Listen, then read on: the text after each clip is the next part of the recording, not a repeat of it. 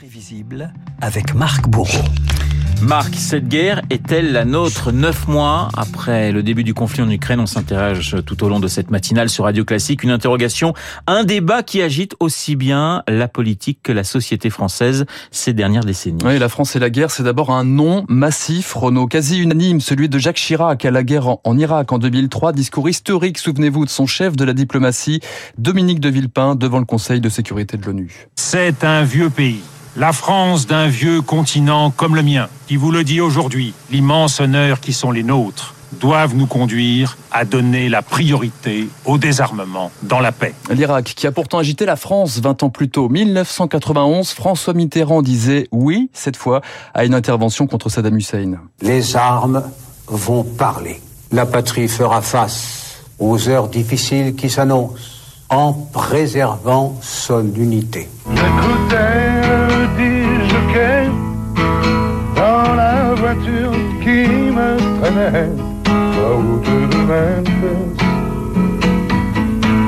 sur la route de Memphis. Vous vous souvenez peut-être de cette image, Renaud. Oui. Eddie Mitchell qui improvise un concert pour remobiliser les troupes françaises en plein désert saoudien. L'unité s'effrite toutefois à Paris, au sein même du gouvernement. Aller en Irak ou pas, Jean-Pierre Chevènement, le ministre de la Défense, avait donné un feu vert à contre-cœur. L'homme passe tout à fait au second plan. Je n'ai pas besoin de vous parler de ce que je peux éprouver. Je le garde pour moi, je le garde pour moi. Et pourtant, 2 semaines plus tard, le ministre de la guerre démissionne en pleine guerre. Un ministre, ça démissionne ou ça ferme sa gueule. Chevènement choisit la deuxième option, stupeur, incompréhension. Même le comédien Yves Montand trouvait son mot à dire. On n'accepte pas le poste du ministère de la Défense pour avoir des états d'âme. Je ne comprends pas du tout cette attitude-là de la part du ministère de la guerre. On ne déserte pas.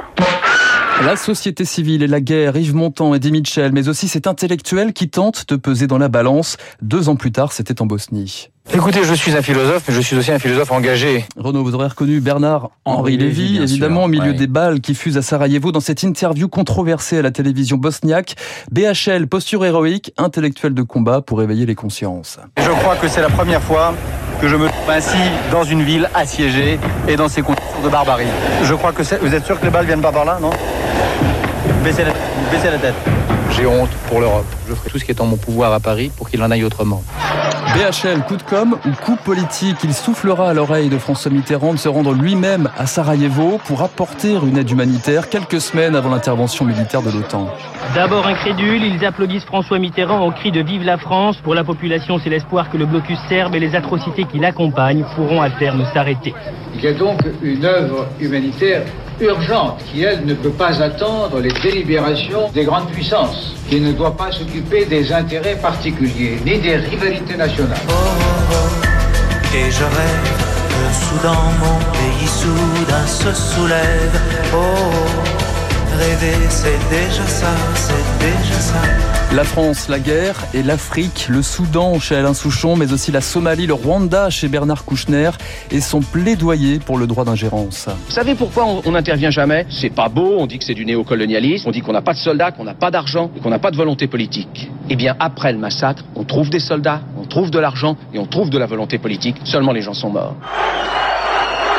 L'Afrique et les présidents de la République dans le costume de sauveur cette fois. C'est Nicolas Sarkozy en Libye, accueilli en triomphe en 2011 après la chute de Muammar Kadhafi.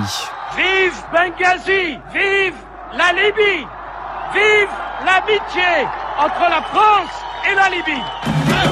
François Hollande, dans le costume de libérateur, lui aussi. Cette fois, 2 ans plus tard, à Tombouctou, au Mali.